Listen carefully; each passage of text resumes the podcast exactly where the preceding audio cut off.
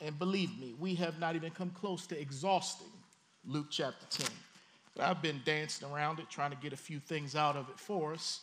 Because as I have said from day one, when we moved into the Forest Hills community that we are in, after having been in Franklin for over 18 years, I felt this, that this was a strategic move, a missional move, much more than a functional move. That is, for God just to give us a house, a place to worship in, and all that.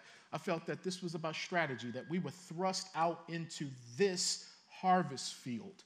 And as a result, we've been trying to focus on that so that we don't become a church that's ingrown, so that we don't become a church that is just trapped inside of a building. But no, the building is just a launching pad, it's to be an instrument and not a monument.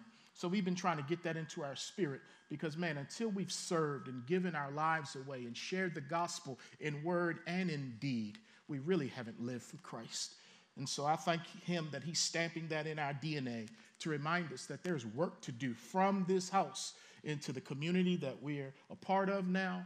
We're moving quickly towards the uh, closing on this property. We'll dedicate this house later next month. I mean, just so many great things that God has allowed us to join Him in. I, am so excited.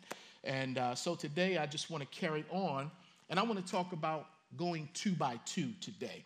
So let's look at Luke chapter 10, verse 1. And the Bible says, After these things, the Lord appointed 70 others also and sent them two by two before his face into every city and place where he himself was about to go. Let's pray. Father God, we thank you for your word. We thank you that we have the prophecy of Scripture. It's a very, very sure word. We thank you that you have protected and preserved your word, whereby we have a copy in this land of the free and the home of the brave.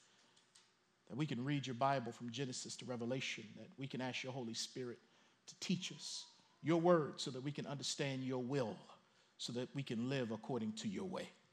So bless us now, Lord. Thank you for the gift of preaching and teaching that you've given me. But Lord God, I know that apart from you, I can't do this. And apart from you, your people can't understand the things of God. So move all of us out of the way, starting with me, so that we can get something from you today that's life changing. Holy Spirit, speak, because we have ears to hear. For we pray this in Jesus' name and for his sake. Amen. Jesus sent out the 70 two by two. In the way that I learn the Bible is by asking questions of it. So I asked the question why did Jesus send the disciples out two by two? Why did you do that, Jesus? What was the strategy? Why did you do it that way? Well, the law of multiple witnesses was embedded into the Jewish culture by sending the 70 disciples out two by two. They had legal validity to testify and bear witness about Jesus. So, why did he send them out two by two? Well, the culture, the Jewish culture, it was a culture that you had to have multiple witnesses in order for a matter to be established. It was a part of the culture. And so when Jesus sent them out, he was giving them legal validity to testify because in the Jewish culture, they didn't trust a testimony from one person. There had to be two people or three people testifying, bearing witness on a matter. If you didn't have two or three people, people did not take what you said seriously. So when he sent them two by two, in that culture that was again based upon this kind of multiple witnesses, because had they gone by themselves, they would have experienced rejection. But by going two by two, that caused the culture, the people to say, okay, there must be something worth listening to. Let's go back. Let's turn into uh, our Bibles to Numbers chapter 35. We're going to turn today. Now, I purposefully did not put the scriptures on the screen because I feel like I've been spoiling a few of y'all. Y'all wait for me to put the scriptures up, And I think some of us have gotten rusty in the Bible. So, therefore, we are going to turn today. This is still Strong Tower Bible Church, is it not? And so we're going to turn Numbers chapter 35, or if you're on your phone, you ought to be able to get there real quick. Numbers chapter 35. We're going to look at this law, this kind of social um, part of the culture of the Jewish people that when God gave them all of these laws, 614 laws, there was the Mosaic law that dealt with the moral aspect of man, but then there were the ceremonial laws or the societal laws. And we're going to look at one of them that's very prevalent in their culture, and that's the law of multiple witnesses. Uh, Numbers chapter 35, verse 30. Whoever kills a person, the murderer shall be put to death on the testimony of witnesses. But one witness is not sufficient testimony against a person for the death penalty. So you see, in the Jewish economy, the Jewish way, their culture, one person, their testimony w- would not be enough to put a person to death. Uh, turn with me over to Deuteronomy chapter 17. You would have to have multiple witnesses. Deuteronomy chapter 17 verse 6 Whoever is deserving of death shall be put to death on the testimony of two or three witnesses. He shall not be put to death on the testimony of one witness. So you're seeing this in the culture, it's uh, being placed there in terms of the law of multiple witnesses. Now let's go over to Deuteronomy chapter 19, verse 5. Excuse me, 1915, excuse me. Deuteronomy, second law. So this is Moses rehashing the law that was given in the book of Exodus. He's giving it to him again. And it says in verse 15 one witness shall not rise against a man concerning any iniquity or any sin that he commits. By the mouth of two or three witnesses, the matter shall be established. So you see that? They're trying to stop in their culture one person rising up to condemn another person. Now, in America, in our legal system, um, you know, if one person sees you commit a crime, then that is enough to bring conviction. And even today, you don't even need a witness if there's DNA evidence. But within the Jewish economy, God is saying we need at least two, three people to say what they saw. Let's go to the New Testament, John chapter 5. Again, this is embedded in their culture. Why did he send them out two by two? Because he was establishing two witnesses to testify that he was the Christ. John chapter 5 in the New Testament. There is a method to the madness. There's a reason behind everything that God does. John chapter 5, Jesus had just declared that he and the Father were working together, thus he was making a claim that he was God the Son, uh, that he was the Son of God. And so he says in verse 31 of John chapter 5 If I bear witness of myself, my witness is not true. Stop and pause. Now, it's not that Jesus lied, that if he bared witness of himself, he was not telling the truth. No, from a cultural standpoint, he understood where he was. So he's like, I'm not going to bear witness of myself because if I do that, my witness would not be true from a cultural standpoint. Because in our culture, we need at least two or three witnesses to establish a matter. So he says, if I bear witness of myself, my witness is not true. Even though what I'm saying is true, but I understand the culture, how we work around here. So he says in verse 32 There is another who bears witness of me, and I know that the witness which he witnesses of me is true. You have sent to John, that's the Baptist, and he has borne witness to the truth. Yet I do not receive testimony from man, but I say these things that you may be saved. He was the burning and shining lamp, and you were willing for a time to rejoice in his light. But I have a greater witness than John's, for the works which the Father has given me to finish, the very works that I do, bear witness of me that the Father has sent me. And the Father himself who sent me has testified of me. You have neither heard his voice at any time nor seen his form, but you do not have his word abiding in you because whom because whom he sent, him you do not believe. You search the scriptures, for in them you think you have eternal life, and these are they which testify of me. But you are not willing to come to me that you may have life.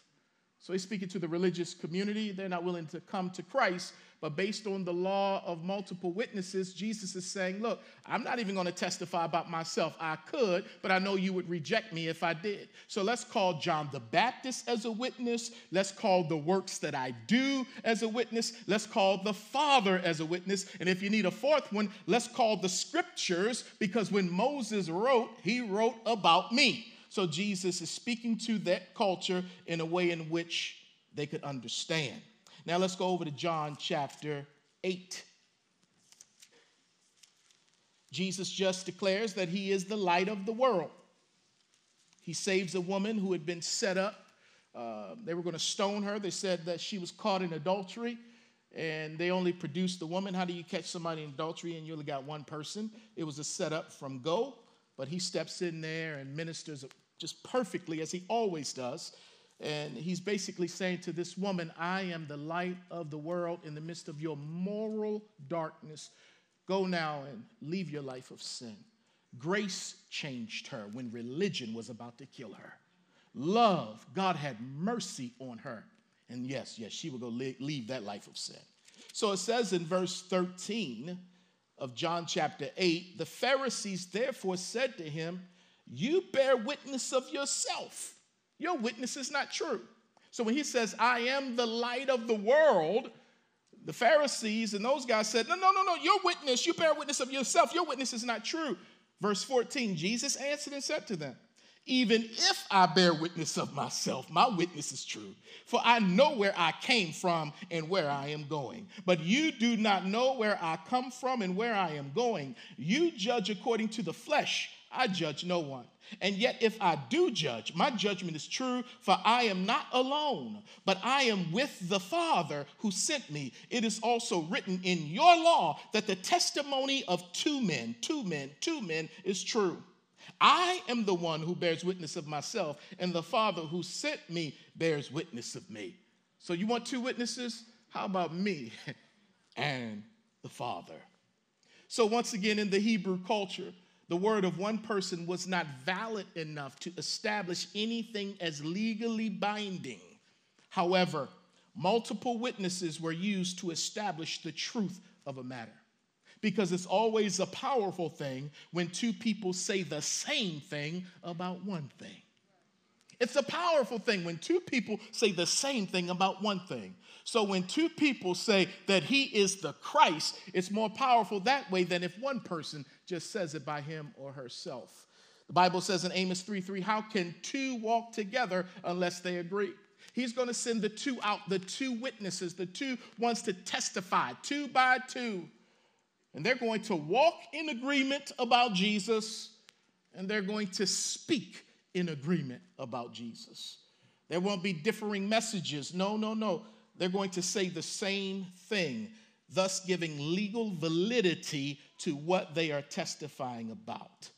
So, by going two by two, the disciples not only had legal validity, they also had community, they had encouragement, they had accountability, and they had greater effectiveness for the Lord.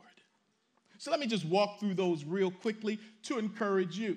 Because as we're asking God to show us how we can go into this harvest field and to continue to experience and expand His diverse kingdom in the city and around the world, Lord, would you show us not only where to go and who to go to, but Lord, would you show us who to go with? because I don't believe God calls us to do anything by ourselves. He calls us in community, which is our first point, another derivative of going two by two, and that is you have blessed community. You have community. No one was meant to do life or ministry all alone. You weren't built that way. I wasn't built that way. We were meant to be in community.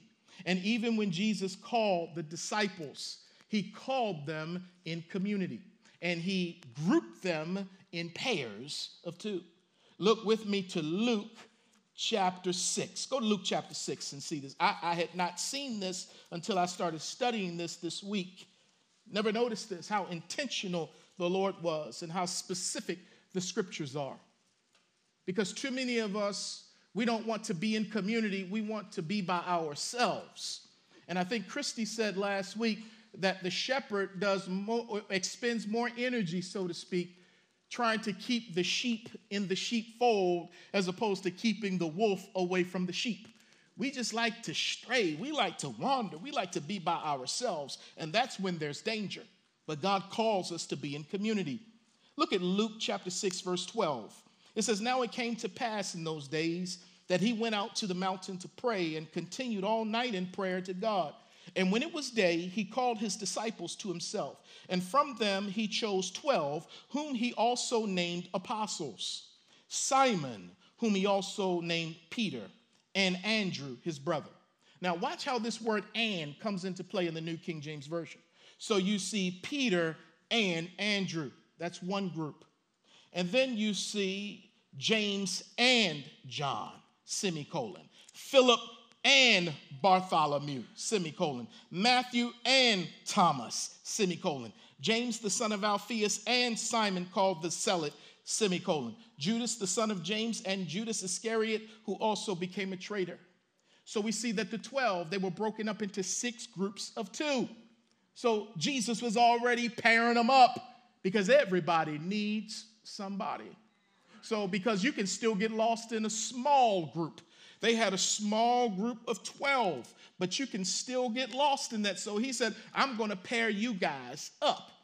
I remember when uh, growing up in Baltimore, we would take trips to Washington, D.C. every year to go see the Capitol and the Washington Monument and all that stuff. And we would get in those yellow cheese buses and drive the 50 miles into DC. And before we got on that bus, they made sure that every student had a partner. Everybody had somebody. And so you were responsible for your partner all day and they were responsible for you. Don't you try to come back to that bus without your partner. No, you got off that bus together, you get on that bus together. If it worked for 9, 10, 11, 12 year olds, it still works for grown ups too. You need somebody and somebody needs you.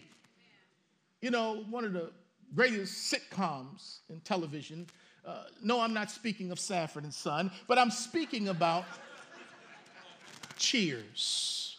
Cheers. There's great theological ramifications in the theme song of Cheers. I know you remember it, but the song says, Sometimes you want to go where everybody knows your name, and you're always glad that you came. You remember how that show used to come on? Sometimes you want to go where everybody knows your name. And you're always glad you came. Now, if a bar is trying to get that kind of community where people sit around drinks in order to have community, when you walk into the bar, they say, Hey, Norm, everybody knows your name. How much more in the kingdom of God, where we have the living wine, the living bread, Jesus Christ, we ought to be able to come into his presence and in the presence of one another where everybody knows your name and you're always glad that you came. But we have so many Christians, they miss the community element. And this is why so many of us get disgruntled and discouraged and disheartened with the local church because we don't feel like anyone knows our name. We feel like, man, if I miss X amount of Sundays, nobody would know. And so you feel like a stranger in this group. Well, I would encourage you not only to sit back and wonder if someone knows your name, I encourage you to get up and try to find and learn somebody else's name because you can't always sit and wait for people to come to you. I know it may not be your personality, but you got to get up and love somebody and not just sit back and wait to be loved. The most fulfilled people in this church are people who are in community. And I ain't talking about in community with the pastor.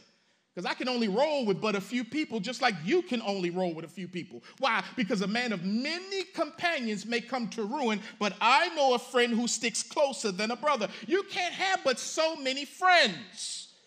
And so the question is do you have community in the kingdom? Now, I know, you know, for me, Sherman Smith, man, is probably my closest just male friend. I love that guy, but we don't do dinner all the time. We don't hang. That's my guy. There's a knitting of the spirit that is there. I have Pastor Darrell here, but man, there's something going on with me and Sherman, but I don't use that as my excuse. Oh, he's out of town, so I'm going to be by myself. And some of us are still holding on to people who are in our old hometown. Yeah, yeah. When I have an issue, I call so and so. No, you need somebody to look at you in your face you need community. I need community. Who are you in community with? Secondly, there's encouragement when you go two by two. Jesus said, let's make this group smaller, not only for legal validity, but also for community and encouragement. Why? Because discouragement hits us all, especially when we're in the ministry. And all of us are in the ministry.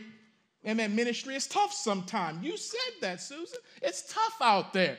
We're fighting devils and evil spirits and mean spirited people. Man, we're traveling places. Man, we're struggling. We don't have our needs all the time. Things are going on. It's tough. But man, every now and then I need me a word of encouragement to keep on going. Now, the disciples, the early disciples, they named uh, this guy named Joseph, they gave him another name, Barnabas, which meant son of encouragement. So this guy had the spiritual gift of encouragement. Isn't it good when you hang out and know people have the gift of encouragement? That when they come into a room, the room just lights up. They know how to encourage you and lift you up. They know how to say a word. They know how to pray over you. Well, Barnabas had this gift that God had given him. So they named him Barnabas, the son of encouragement. And he was the one who brought Paul into the apostles when they were afraid of Paul because encouragers are bridge builders. They bring people who are so called threats into the establishment. And he was able to do that. Because, dig this, this is what I believe too. I believe when the Holy Spirit said to the church at Antioch, separate for me two people who are going to go two by two Paul and Barnabas for the work that I've called them to do. Paul put someone of a source of encouragement next to Paul. Paul, the leader, he would experience discouragement. Why? He would get whipped, beaten, all kinds of things. So he would need somebody with the gift of encouragement to lift him up, Brian Patterson. And I'm so glad for the gift that you have. Because those of us who get beat up and beat down and toe up, we know who to call when we need some encouragement. Some of you who look like you've been baptized in lemon juice, we don't call you.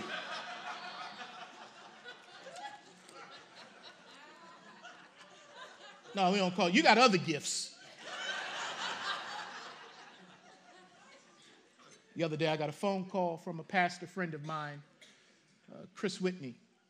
I think it was Saturday. Yesterday, he called me. Pastor of uh, the Nashville Family Church. I was blessed to be a part of the group that ordained Chris as he took up the mantle there at his church. Uh, but he called me and he said, I wanted you to hear this from me and not from someone else. And he says, I've been diagnosed with cancer. And I just would ask Pastor, you would just love me, pray with me. And he didn't even have to say that. I, I, knew. I said, hey, man, I got you. And I listened to him talk. And the Holy Spirit's doing a great work on him. Um, the kind of cancer he has, they do believe they can get it. He's going to have to go through six weeks chemotherapy, uh, uh, uh, radiation, and all that stuff, but he believes they're going to get it. And he says, Sometimes I have my days where I'm focused, other times, man, he said, I just got diagnosed with this at the end of the year. And what a way to start 2014. And we just talked and, and I listened and I bore my brother's burden as best as I could. And I said, Hey, man, can I pray with you before we hung, out, hung up? And he said, Absolutely. And so I prayed for my friend. And I told him of a story. I said, Just this week, uh, I was able to go to the hospital and see God do a miracle in the life of someone who's battling cancer in a very severe fashion. For those of you who, who may not know, uh, Brother Frank Cyrus, one of the men who's been a part of our church for years, part of our security ministry, he's been fighting cancer for over a year now. Uh, in his stomach, it's eaten into his back. Um, it's just been a fight that he and Cynthia have been going through. And I got back from Seattle on Monday night. Tuesday, uh, morning at 1 in the morning. I didn't know it till I got up, but I had a text from her saying that they had taken Frank to Vanderbilt and it didn't look good. And he's been in and out of the hospital. They've resuscitated him uh, a number of times. And so she said it didn't look good. So Tuesday, I didn't even come into the office. I went straight to the hospital, and there he was. Uh, Deacon Jesse and I, we met up and we went in together two by two. Went into that room, and uh, he just wasn't there. He wasn't there. And uh, we began to pray over him and speak to him as if he could hear us. And uh, in just a few moments, as he heard his pastor's voice uh, proclaiming the name of Jesus, the name of Jesus, the, he opened up his eyes. And I began to look at him and talk to him. And the doctors had said, We're glad that we're seeing some movement, but he's not really responding. Uh, uh, touching his fingertips, he can't feel anything. Uh, uh, we're going to give him 72 hours because his, when he had cardiac arrest, uh, his, it shut down the oxygen to his brain, and we've got to be able to watch and see whether or not he has brain activity. We, we got to give him at least 72 hours. And so Cynthia handled that very well. Um, in the future, we're going to have preparation for death at Strong Tower Bible Church. We're going to talk about some things about living wills and all that stuff. It's coming. We're going to prepare uh, on how to go and leave our loved ones. And so she was like, I'm prepared, but I also believe God for a miracle. And so, so uh, they gave him 72 hours. We left the next day. Cynthia texted me and said, Your boy is sitting up talking and giving commands to everybody. I said, Amen. I got in my car and went down to Vanderbilt and had to see it for myself. And I come in, he's wearing a Tuskegee Airman hat. He's giving me pound. He's talking about his childhood. And I said, Lord, you are a wonder. You are amazing. Thank you. So I encourage Chris with that story that God still heals and God is still able to deliver. Now, they got out of Vanderbilt on Friday. And they told me, Pastor, you know, I, we, are going to do our best to get to church today. And uh, man, if they had come in this building today, my good, we'd still be singing this power in the name of Jesus right now. I tell you what, but he is coming. Oh boy, encouragement. We need to be encouraged because we lose courage sometimes. You don't know when you're going to be in that predicament where you need somebody to lift you up. So, men, can I say this to you real quick? I don't have a lot of time. But we get into trouble as men because that thing that God gave us to lead, sometimes it turns into pride and self sufficiency, and we think we don't need nobody. But the Bible says in Ecclesiastes 4 that two are better than one. Because if you fall down and you don't have anybody with you, what a horrible fall. But if somebody is with you, that person can help pick you up. Too many men are falling down and staying down because they don't have a brother in their life to pick them up. And you never know when you're going to slip and need somebody to pick you up. So we're starting again, brothers. We had a great fall. Now we're starting in the spring with a kickoff at my home uh, January 29th for the men's ministry. Uh, we're going to get together and just talk. We're going to cast vision. We're going to talk about what we're doing. I know everybody can't make it, but for those of you who can, you need to get with us because we're going to lead the church this spring. When we pray together, oh, I, have got a vision for y'all. It's coming. It's coming. But men, we've got to get together. Thank God for encouragement. I have a friend, man, in, in Tallahassee, Florida, another guy that if I'm struggling, after I talk to Jesus, talk to my wife, talk to Pastor Darrell, may call Lemansky, uh, Vincent Smith. Man, I can call that guy, man. He can call me, say, I just need a little encouragement. You got to have that in your life. But then you got to have accountability as well. What is accountability? You've got to give an account for your ability. But people who are isolated, they don't have to give account to anybody.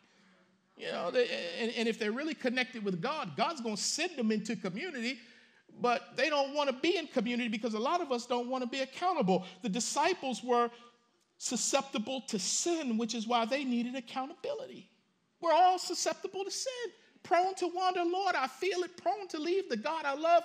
But man, sometimes I might stand stronger if I know there's somebody that's going to hold me accountable. If somebody's going to look me in my eyes and ask me, Are you spending time with God? Are you spending time with your wife? Are you spending time with your children? And do it in a loving way, you know, kind of have a, a velvet hammer, if you will. You know, some of us got friends, they too much velvet, others, we, they too much hammer. Can we just kind of mesh the lamb and lion together? Because you got some friends, accountability is is when they jack you up, beat you up, smack you up, and you don't want to see them because they ain't got the gift of encouragement. But you got to have somebody in your life that, man, they're going to lovingly hold you accountable and you hold them accountable. This ain't no one way street where you just check on me. Now, how's your sex life? How's your thought life? How are your finances? And I can't turn around and ask the same question. We ain't going two by two. No, no, no, no, no, no, no. I need to ask you the same question. How you doing, brother? How you doing with that? How you doing with this?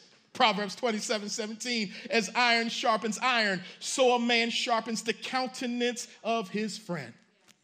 Perhaps Peter would not have denied the Lord in the courtyard had he been standing with John, the one that Jesus yoked him up with. Man, man, perhaps, you know, he wouldn't have fallen had Andrew been with him in the courtyard. But with, when he was standing alone, he did not stand long. If you don't have anybody, man, you're not going to stand long. Who are you accountable to? And then finally, when you go two by two, you have greater effectiveness. Greater effectiveness. The disciples continued going out two by two even after Jesus had ascended. Peter and John went up to the temple in Acts chapter 3 and healed a lame man. Paul and Barnabas went out on the first missionary trip. Then later, Paul and Silas. Then later, Paul and Timothy. Why? Because we are stronger together than apart. Deuteronomy 32 30 says, How could one chase a thousand and two put 10,000 to flight unless their rock had sold them and the Lord had surrendered them? In other words, God is doing the ultimate fighting. But one person can put a thousand to flight in this fight, but two people can put 10,000 to flight. Do you see how we've multiplied our efforts because we've chosen to be together versus being apart? Uh, I'm not a horse guy. I don't own a horse. Tom, do you own a horse? Okay. Uh, he, he says, Pastor, you think I'm just some redneck, don't you? I said, Well, well, uh, you said it, I did. But, but you know, man. I've learned about horses. A horse by itself can pull about 9,000 pounds in a carriage. That's a lot. But two horses together can pull 32,000 pounds. And so they've tripled, more than tripled their capacity because they work together. So when we come together, man, when, when God, you know, had to deal with Sodom and Gomorrah, those two angels showed up in that place. When Joshua was trying to scout out the land, he sent two spies into that place. David had Jonathan. I mean, man, when you've got somebody, you've multiplied your effectiveness. And as Charles got up to go teach, he's going back there to teach with Scott Rowley. Can you imagine, whatever age group they're teaching, to have these two seasoned warriors ministering to them? Oh, I'd love to take pictures of that too. But man, that's powerful.